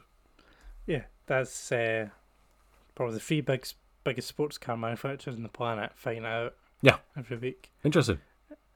I mean, I, I I was surprised to see Ferrari so far back in testing. Yeah. it, it was they also had an issue. I mean, that's That's can't suspiciously gone- far back. they can't have gone backwards from last year. I mean, if they have, sack the entire team and start again. Yeah, again. Binotto's off if that happens. Yeah, I mean, they they can't have been backwards. So, and I was surprised to see Williams so far off as well. I mean, I, I, they must have made up ground. They must have done something to make up. Interesting. I, I've got an interesting theory about Williams, and I know this takes away from Williams last year. So last year the Williams car was a lot quicker than the one before, right? Yep. But also the Ferrari engine, which is in Haas and Alfa Romeo, was significantly slower. Yep. That for me enabled the Q2 performances. Ground. If the if the Ferrari engine is as improved in testing as people say it is, or think it is, in particular in the Haas and the Alfa, then Williams have to make an extra extra big step forward this year, and maybe they're saving things for 2022. Hmm. Hmm. They seem to be, you know, they've got the new owners in place. They've got Jos Capito at the head. He is a winner. He's just hired um, his fellow ex Volkswagen WRC and Pikes Peak and Rallycross expert uh, FX. Hang on a minute. Are you ready? Demaison. Anyway, he's known as FX, but he's Francois Xavier. He was also Petter Solberg's engineer when he won the world title for Subaru, and he's got a long rally heritage. Not sure what his expertise in Formula One, but he's really, really good. My opinion is it's far too late to change this year's car. He'll be working on the next one, right? Hmm. Or Yeah. the procedures for next year. So I do, I do worry about Williams if the Ferrari engine is set forward because I think probably Alfa's jumped them. Yeah, and Haas are a bit of an unknown. They've outright publicly said for the second year in a row, we're not going to develop this car. So there's they've not used any. They've done some updates to fit the rules, but it is on last year's car, and they've not used any homologation jokers, where every other team has. And Hmm. then, like you say, they've not. They're not going to do updates. So that doesn't bode well, I don't think. But No, they might get a boost at the start of the year if they can, if the Ferrari engine is actually a step forward. The thing with the full Ferrari engine thing is everyone else is also making step forwards. Yeah. And I just Yeah, don't see them getting back to the way they were when they were not cheating or cheating, whatever it might be. Yeah, I mean, it's, As going back to our review episode the last time, is 2022 is the focus for everyone. Who's Oh yeah, we previewed 2022 already. Uh, yeah, yeah, we don't need to do that again No, no, next no. year. Um, but that that is the focus for the guys with limited budget. I mean, the ca- Mm. there is no point in blowing a hundred million on this season. Which is very sensible of when- Haas in the grand scheme of things. Absolutely. And to be honest, I wouldn't be surprised if Williams were taking that tact. I just thought that Yeah. they would have taken a bigger step. And I hope that they Mm. do. I Also- hope that they- they can fight. Yeah, it would be nice. It would be nice. It would be nice to score some points. Um, and remember, I think we covered it before, but there is extra development tokens or allowances for those who finish further down this year, and so they could use it in there. I'm not saying they're deliberately doing it for this year, but that might be what Haas is doing, right? Hmm. Nikita husband just bends it in the wall every week. Oh no, we're all last. But he had a he had a lively testing. Yeah, he He- was. Uh, He was getting fighting- close to some people. Yeah. Uh, I don't know if he realised it was testing or not, but um, did you see his defending at the actual Bahrain GP2 or Oh yeah, yeah, yeah. That was that was He's uh, he's certainly an aggressive driver. which should be exciting. Yeah, he's a good replacement for Magnussen. So they've clearly found a type that they want. Um, Have you seen? my- Go on, sorry. no, Nico. Have you seen the new uh, Saudi Arabia track? Yes, the one with the most corners ever, apparently. Oh, is the it really? corners on a current F1 track. Oh, right. Uh, it's what they're claiming. Although ninety percent of the extra corners I've added are full throttle, fast right and left handers. Hmm. There are a few good sections on it that look Yeah. pretty nice. Uh, there's also going to be a lot of slipstreaming, uh, whether you can actually overtake We'll is another out. question. But it's very tight and it's very fast. Could, i- if there's no overtaking, it, it could at least still provide some drama. Hmm. Uh, but I did see someone, it might have been Will Buxton on Twitter, say, Blimey, it looks like a street version of Suzuka. And I thought, no, no, it doesn't. No, definitely not. I mean, it's it's got the fast left right sweeping corners, but it's yeah, it's not. Don't one- compare it's not, it to it's, it's one not of the all time greats. No, I mean, I think I've said my opinions. I'm going to Saudi Arabia already. Yep. Um, but as a track layout, I think it looks fine. It could be exciting. It could. It looks better than Vietnam. Say that. Yes, Which I think I would agree with that. We've lost Vietnam, even though we've never went there. We've lost it. And now, Poor uh, Codemasters, they've had to develop it. I know. As I was wondering, uh, the released also the onboard simulation of it. I was wondering if that was taken from. Yeah, I don't think it was, you know. 2022. Don't think it was. I was. Yeah, I wasn't sure. I couldn't tell. It looked like they So paid they- some other agency or company to make this whole thing from scratch, which seemed a bit of a waste. But I guess Cody's might be in crunch time. Hmm. Or they might not have made that Suppose track yet. You, you don't know the process, do you? Yeah, the layout was only released, I think, two weeks Mm. ago. So there's every chance. I'm assuming they might got a heads up, but um, who knows? You'd hope so. Yeah, Which do you think is the best livery? I was about to ask you that. Um, Yeah, sorry. I'm, I'm sorry, you're supposed to be asking the questions. Um, I uh, I like the. To be honest, I like the Alfa Romeo livery actually. that's good. The more I look at it, the, more I Did you like see it. that launch? Ah, I seen I seen a video of a lot of people dancing and then I gave up. well, that went on for about three weeks. Oh god. Uh, and I really like the AlphaTauri because it's navy blue and white, which is my Mhm. football cars. I think Uh, I and it pre- preferred pretty much looks like my Bar GP car in F1 2020. Which one, sorry? My Bar GP Ah. car that I made in my team. It's pretty much they've just it? copied that. Yeah, you were the inspiration. absolutely. So those are probably my two, two that I like. I like Yourself? the Aston Martin. Hmm. Now, I'm going to clarify that and say, oh, two things. That noise you made means you don't, which is fine. And second, it didn't look as good on track in those lighting conditions as it does. Uh, there's an amazing video on the Carfection YouTube, YouTube channel, which is a good car review uh, YouTube channel with Henry Catchpole. And it's in a studio and well lit, and they do this amazing videography, and they've got a Valkyrie next to it. And I was like, that looks amazing. On the track, it's a bit of a weird shape of green, shade of green. Yeah. Uh, the Ferrari has an even weirder shade of green on it. yeah, that's just bizarre. Why would they put a big splodge of green on there? Well, it's to raise Red awareness car. to tobacco, which is even weirder. Yeah, very good. Very apt for 2021. Yeah. Uh, then The- there's The, the Aston Martin livery, I mean, some of the concept shots, and then even in Drive to Survive, the show, and when I saw those ones, I went, if it looked like that, that would be amazing. But the picture I look at and see on track, it doesn't look like the funny that. thing is, yeah, they go. They have this scene where they have the chief Aston Martin designer showing Lawrence, look at these designs, and Lawrence is like, yeah, good, good, good, and then it's completely different to that. So I was thinking, maybe he thought it was terrible. Yeah, it's just been nice on camera. Plus, it's got a big JCB logo plastered on it. A lot of it is the sponsors, right? The pink is from BWT, the JCB logo. But it's a JCB logo on an Aston Martin. It's weird. Surely they could have just went, JCB, we don't want your two million quid. it just looks stupid. We'll just not have it. We'll go to a tobacco It's- company like McLaren instead, Yeah. which I get adverts just- on YouTube for them all the time. I don't know if you do. The Velo. Oh, I mentioned the name. I didn't want to give them the advertising. it's it's all over the McLaren, and it's tobacco you like suck on like a mint or something. All right. Yeah, you're allowed to advertise that for that apparently. Um, Alpine. I like the Alpine. Mm, yeah. I mean, I, I go agree. back. No, no, I, I go back and forward with it every time I see it. Sometimes I see it and go, yeah, that's great. And then other times I go, eh, it's a bit clunky. Did But, you watch that reveal? No, I didn't. They had uh, they had internet issues. Did they? There was like, I- Oh, I did. I did watch the uh, meme compilation that did you watch was on that? YouTube, and it showed. last night? Uh, yeah, Yeah, it same. showed. Dacia. It showed the woman. Uh, yeah, Dacia forty four.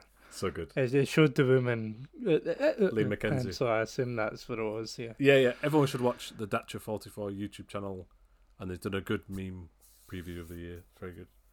I did. I just. I find the Alpine Alpine branding just a bit weird for Renault to change to that. I know why they did it to. Also, I agree. That brand, and then Cyril was put in charge of Alpine before he got sacked, so that's why it was done. But it does seem a bit strange to promote that. I just don't understand the Renault. economics. No, They're selling one bespoke sports car to three people each year, and while as a car fan I love that, and I would dearly love one, I don't. I don't see how the spending of the Formula One, you know, works for that. No Especially because they're they're entering Le Mans as well. Mm. that's two massive budget things. I'm fairly sure Alonso's not cheap, and so and they've committed for a few years. So I'm, I'm I can only assume that, and unfortunately, the only way of making money these days is by making a hybrid SUV. That's probably going to be the next Alpine, unfortunately. Yeah, I mean, the actual car brand, it's it's not like it's not a well-known range. It's No. not. It's not like you ever see it if you're looking at like exotic hypercars and supercars. Alpine never comes up. Mm. It's just unless they're going to pour a hell of a lot of money into that yeah, they must do. division Must be. and produce a wide range, as you say, similar to like basically what Alfa Romeo have got is they've got their little car, they've got their big SUV, and that's pretty much it. Yeah, I did. I have forgotten actually that they've they've tied up with Lotus to do an electric sports car. All right, still doesn't warrant the Formula One and Le Mans investment. I don't think. But I wish them luck, and I'm glad it's there. I suppose maybe they're thinking, well, we've got Aston Martin and McLaren and Ferrari. It's a way of, if we beat them, it's a way of heightening the perception of the brand. But Yeah. I, actually, maybe make, make more, more sense makes more sense to me than Renault because Renault are pulling out of sports cars and they just do the, some of the most boring SUVs. So Hmm. Maybe it's more sense. Anyway, that that was a nice livery, I thought. And what livery don't I like? Well, I, I just don't. Williams.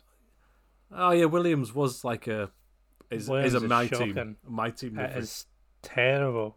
I mean, who did? Who spent time on that? That is absolutely awful. It's the sort of thing I would make in a livery editor in a game. yeah, it's it's not. I don't a- mind it though. It's not a professional design. It's Hmm. I, I hate it to be honest. I, I think it's terrible. Um, so they had they have they've had nice liveries the last ten years using a lot of the white and everything. Yeah. I think they've been quite a clean looking car. Uh, but yeah, Yeah, I'm no, not a fan. Yeah, Not not a fan this year. it's Yeah, I preferred the white ones, and of course, this is sponsored driven, but I really preferred the martini ones. but they don't have that money anymore. No, I mean, I think they've got a couple more sponsors in the car this year than they've had Yeah. in a while. So hopefully at least they're on the, the way Fingers crossed. Williams. Yep, they've definitely got. Mercedes, Mercedes are going black again this year. There's a is there a hint of silver? Yeah, the the top's silver. They Hmm. have red hat as well. Yeah, where the Ineos stuff is. Yeah. Yeah, Well, Ineos have Ineos have bought a chunk of that's the, the big thing. Yeah. Yeah. that's the big thing, and that's probably why it's Hamilton's last year for me. Ooh. Controversial. How about this? I think I can't remember if I said this last time, but I think Hamilton's last year, he wins the eighth title. It might come back in uh, in the future for Formula One, but he won't be on the 2022 grid, next year's grid. And the lineup for Mercedes is Russell and Bottas. Controversial. Yeah.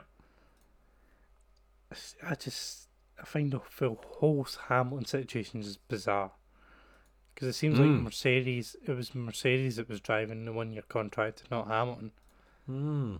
It seemed to be they wanted only a year, which means that, as you probably say, they're probably looking at Russell and saying we can get the same result for £28 million pounds or less a year. Yeah. This Um, Mercedes as a car company is going through all sorts of weird change at the minute. So that's, but then that's in theory covered by the Ineos buyout. hmm. Interesting. Toto Wolff again. He signed on for a year, but as we know from Drive to Survive, he's an investor in the team as well. So Yeah, he owned half, which I Mm. think is down to a third with Ineos deal. I think it's he's just made if a I remember right, nice it's a third bit of money. each. Yeah, yeah, absolutely. So he could, he could theoretically sell that and bring in a whole load more investment in the team if someone wanted to buy in and pour money in. Mm. Which I just I do find it's that whole one year situation strange. It is, yeah. It's, it's all someone clearly doesn't really want Hamilton there much longer. Uh, whether that's him or not, but it seems to be driven by the team. I think it's a bit of him. I just think you're going to have new regs. You don't know if you're going to be competitive next year. Hmm. You Take could a take year a out. year out, and then if if you get really bored with life, you can jump back in for any team you want. Basically, I don't think Yeah, anyone would say, "Oh, we don't want this eight-time world champion." Hmm. Yeah. Makes sense. Um, Do you want to do some predictions? absolutely. Who, who do you think then in each team will come out on top? Oh, now you're gonna have to t- test my memory and remember who's in each team. So Alfa Romeo, Giovinazzi, and Kimi Räikkönen. Giovinazzi. Giovinazzi. Oof. I'll go with. I, I think Kimi will come out on top. I don't. Fair enough. I'm not. I'm not. Are you writing these down? I'm not. no, we're recording. Oh, yeah, true. There's, a- there's an, there's, a, there's an audio log of this. Is that how podcasts work? Yeah. Uh, Aston Martin. Vettel. See, I think Stroll. Yeah, I suppose Stroll Vettel has been brought on to train him up, isn't he? But I'm still saying it. I've said it, so that's it. Stroll got two podiums last year. I think Stroll come out on top there. Mm-hmm. McLaren, I think Ricciardo wins that battle. I'm going to say Norris just because why not? Uh, AlphaTauri, Gasly. Gas- Gasly. Tsunoda looked good in practice, although he cheated with his He DRS. cheated with the DRS. Yeah. Yeah, he had to open about 400 metres early. Um, but he, he looked good, but I still think Gasly. yeah, interested to see how Tsunoda does this year. We didn't really touch on him, but still think Gasly. Also, what kind of weird order are we doing this in? Oh, I was. Uh, it's on the F1 page. Uh, it's in a grid format, so I'm going across and down the grid at the same time. Keep it going. Yeah. Uh, Alpine, Alonso, uh, who says he's the best driver on the grid today. Has a metal How- plate in his jaw for the rest of the year. Yeah, That must That's- be weird. I'm, I'm going to say Mm. Alonso. Yep. Yeah, I'll go with Alonso as well. I I, wasn't impressed with Ocon. Ocon is a great driver. I hope he does well. I feel that when Alonso's in the team, he's like the gravitational force that the world revolves around. so, Alonso. Oh yeah, there, there is no way that Ocon's getting a say in that team anymore. Mhm. He's uh, he needs to absolutely scalp Fernando Alonso the first half of the season, and I don't think it'll happen. I wasn't. He never really had speed last year, Mhm. so. Uh, Ferrari. Oh, I want it to be Sainz, but it'll be Leclerc. It's probably the most interesting battle. It is. for me. You've got a good point. I think it'll be Leclerc as well, but Sainz. It's a big He's move for good. Sainz because you know Ferrari have got another eye on Mick Schumacher, so he needs to hit the ground running, or that two-year deal is signed. Yeah, two-year deal. It's a risk. It's such a risk. He could quite easily find himself nowhere. Um, so it's a big, it's a big jump, and I think he needs to perform. But I think Leclerc will beat him. Hmm. Same. But if he doesn't, Ferrari will be like, damn, we've signed him for five years? Six, four years? Yeah. Hmm. So they can't embarrass and fail like that. So everything will be in his favour, I think. But there you go. Yep.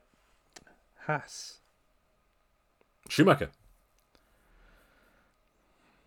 I'm going Schumacher as well. Hmm. It's a tricky one. That It is a tricky one. I said it and then thought, uh, Mazepin had his moments. he does. Yeah. good, good and bad. Mhm. um, It's got speed. Schumacher- He's got yeah, the speed, as someone would say.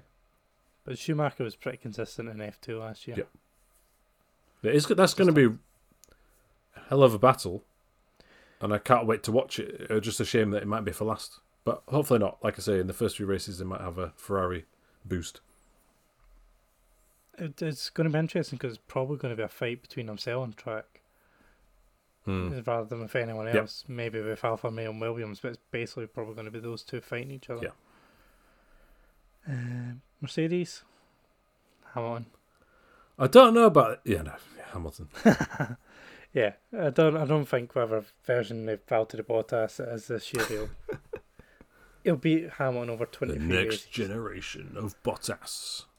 Every time I say twenty three races, it just sounds mad. In such a compressed timeline, in a world that's still recovering, do you think there'll be? I'll ask that question in a bit. We'll carry on with the teams. Red Bull, Max, Max, Max, Super, Max, Max, Max. Yeah, Verstappen. Yeah, yeah, Verstappen. I hope Perez pushes him, but I think there'll be a divide and a gulf of a half a second, like there has been with Gasly and with Albon. But I do think that Perez is mature enough to not let that get to his head and stick with it until the end of the season. And then if there's an and then there might be an uptake in form. But Max has beat him across the year. That's my opinion. mm. yep, I agree. There's not much I can say on top of that. Uh, Williams. George Russell, in it all day. Mm, Although- What happens if Russell outqualifies him, outraces, but Latifi scores the one and only point? Because that happened with Kubica. Kubica.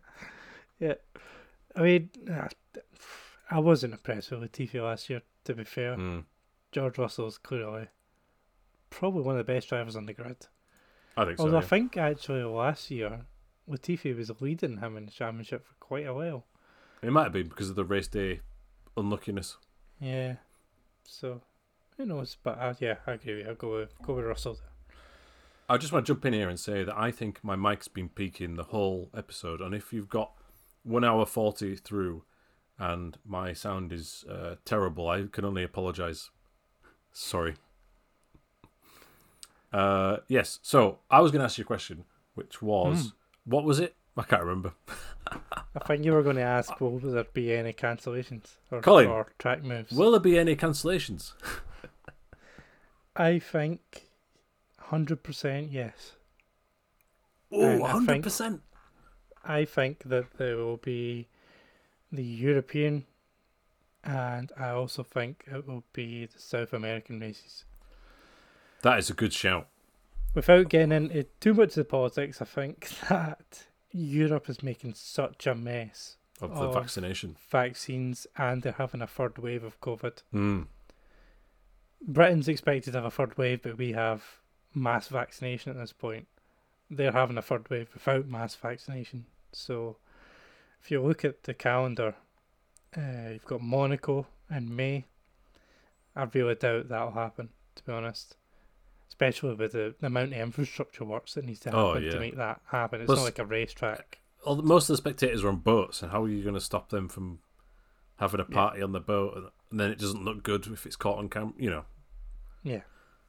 Monaco, I don't think will happen. Mm. I don't think France will happen in June. Yep. But June's far away, but I still don't think France will happen. When's when's Portimao? Portimao is uh, Ooh, I've caught you on the first weekend in May. Uh, Portugal's struggling at the minute, I think. So that that could be one of them that's cancelled. Although you know, hot weather, middle of the year, it might have died down. Hmm. I mean, the, the the thing is, all the teams are in bubbles and they're traveling in bubbles, and so in theory it should be a secure environment. Hmm. But we know that from last season where there was random tests picking up, Lewis Hamilton picked it up. There's no way of having hundred percent security. Nope. And if if a country just decides to shut its borders, or issue five grand fines to everyone that goes abroad, like All this, or you've got here, to it- isolate if you do go there, or Yeah. there's these huge fines, like you say, or ooh, yeah. So th- good luck. Hope it goes ahead.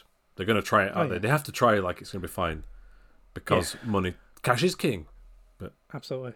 And I think Ooh, late in the season you're looking at Brazil, and I think you're also looking at Japan.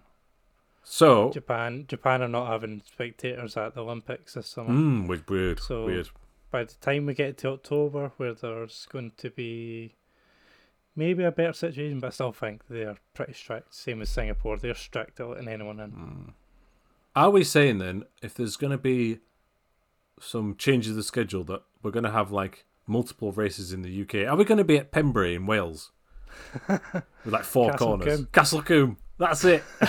I, I, I, I cannot see us getting through a 23 season calendar. no, we might have to have two that's happening on races at places like Yeah, Silverstone again or whatever.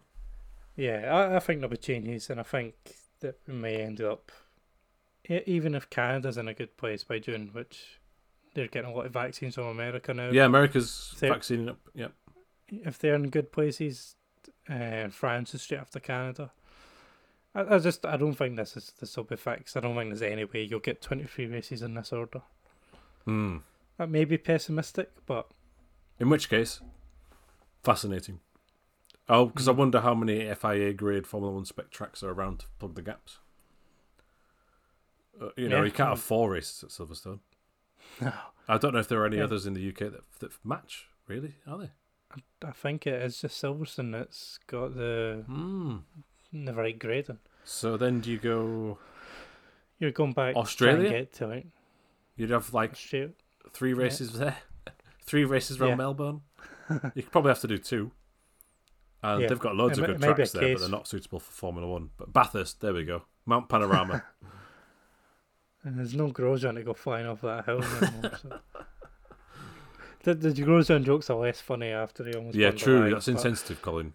Is, I'm sorry. That's what I was. That's what my excitement was about the going to the Netherlands. It's just seeing Grosjean trying to go around that last bank corner. it just would not have happened. Yeah. Oh, I wonder if that happens yeah. this year. See, yeah.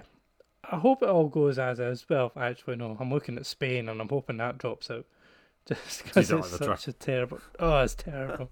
There's a few races I'd be quite happy were cancelled, but Russia will go ahead because apparently they don't have COVID over there. no. um, but yeah, I, I think we'll end up bringing in other tracks, maybe like Mugello again, things like that. But Yeah. fingers crossed. Looking forward to it. At least we're going to get a few races at the start of the year. It might be one where there's a gap in the middle, which is weird. Mm. uh, which is very reminiscent of other sports last year. Anyway, that's 21 21. Oh, predictions. So we've done top of each team. Who's Mm. going to win the driver's title, Colin? Uh, Hamilton. Ooh. Not Verstappen. No, I think Verstappen will be second.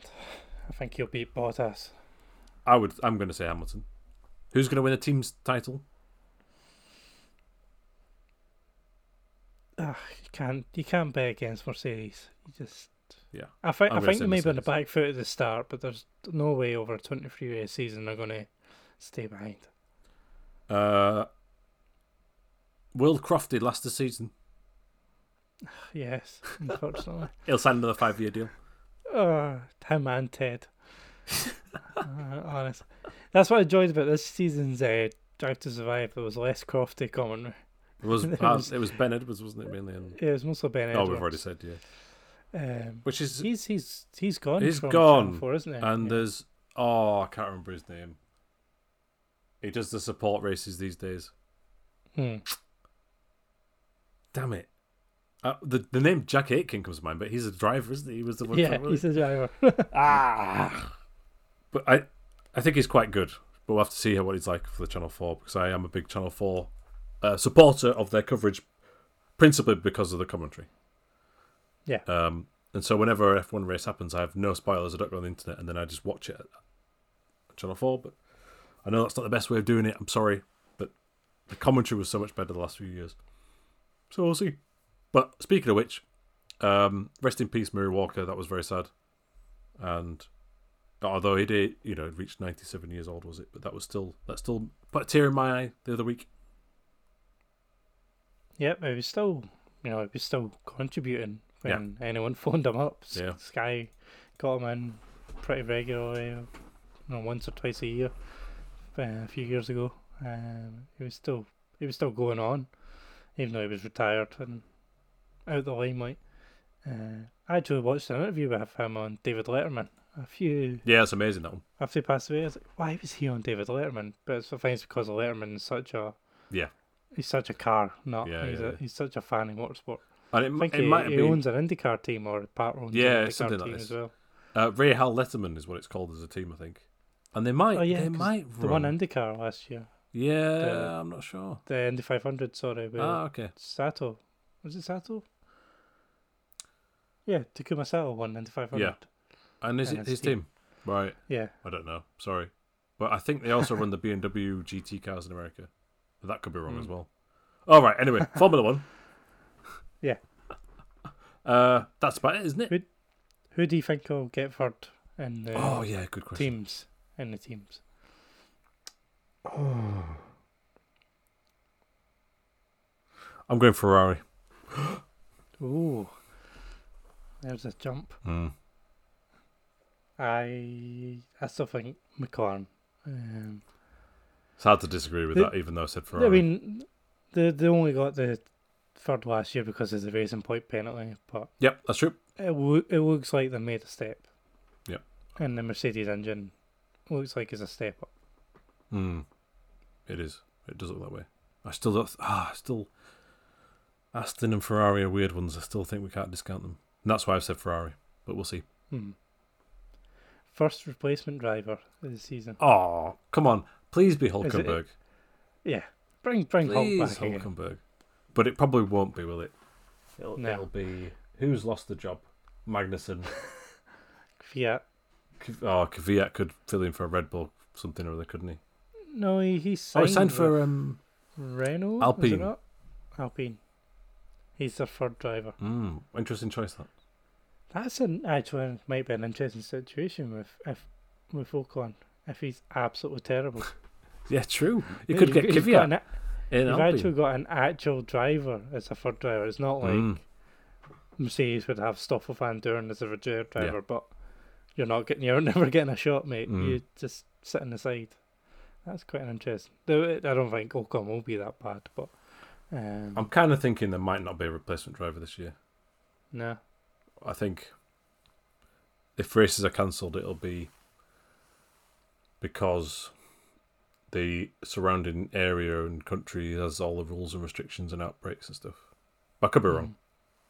Mm. I'd love for them to change the rules for replacement drivers because I know you have to have raced. I think within the last four years or something. Oh. Okay. Y- Yeah, the, the license requirements are quite strict. What, you just You want a British touring car driver in there. Yeah, I want like Jenson Button to rock up as a Williams advisor role and jump in, or Oh, is he the? Martin Brun- Martin Brundle. Do you fancy a shot? Come on, come on in. I'd, I'd just love to just pull random people in, but yeah, I think it's they've they've tightened up the rules for who can get a super license. Oh, okay, fair enough. Well, it makes sense. It's a safety thing. But I just don't see a replacement driver. If there is, another another fascinating thing from the year. And I think just going back to what you said about tracks being cancelled and moved around, that's been underlooked at at the minute by most people. The potential for calendar Yeah, change. yeah. Sorry, I talked a lot of gibberish there. You know what I mean, though. Yeah, I mean, it's, it's just who knows what's going to happen the next few months. Mm. I think what we know is that Silverstone's safe, and it looks like they're going to have fans in. So Oof. Interesting. they're they're selling tickets at least. So Yeah. and they're advertising on Instagram. So Oh, it looks like we're going that way. I've not received those adverts yet, so clearly I'm not part of the lucky few. But there's definitely gigs and events and stuff. I started advertising now all of a sudden, so there's Mhm. hope in there, isn't there? Yeah. Maybe get down to Silverstone or at least a touring car race. Oh, That's the touring car race. Season. Let's talk about that another time. But Absolutely. I was thinking about it today, and actually, it could be quite a good year, and it'd be really nice to see Mm. a race in person. Absolutely. So I think that covers our preview for the season and our thoughts on Drive to Survive. Any final thoughts before we get going in Bahrain? Um, no. Can I say no? I'm, no thoughts. I'm I'm excited to see the new safety car. Oh, the Aston the, Martins. the Aston Martin. I don't really like the look of it. nice. They put like a, a, a weird wing on it. No, I like Oh, the car, like but it. they fussed it up a bit. Oh, I like it. It will be different though. How many years has it been a silver Merc? Oh, as long as I've been watching, Yeah, oh, yeah. So that is weird. Good point. long, long time. All right, that's the highlight of the Formula One race. Everybody, let's pray for a safety car. there, there will be one. Yeah. I always. wonder, I wonder if they changed that barrier at Bahrain. That's that's what I'm looking Oh for. yeah, that'll be interesting. if they fix that barrier Yeah. so it won't kill anyone this time. Weird. But I think Plenty that's, to look forward to. That's plenty to look forward to. Could be an exciting season. Could be a title fight for once. Oh, don't Who'd tempt thought fate. it? But I think that'll do us for this week, and we'll be back next weekend when, or next week when we're actually reviewing what happens in Bahrain. Twenty-three podcast episodes for F1 Ah. this year. Sounds good. Uh, Looking forward the to it. thought of it. Plus BTCC. Yes. we're going to be at we're going to be at this every week. Well, we'll have to do something on BTCC at least. Yeah, that'll be good. Absolutely. Something to do. Thanks for joining again, Tom. Yeah, no worries. I'm glad we kept this one brief. yeah. we'll, we'll set a time out for the next one. But thank you all for downloading. Uh, please subscribe if you enjoy it. Uh, if you don't, you can let me know on Twitter uh, how much of a idiot I am. And uh, please don't mock our accents in the iTunes reviews.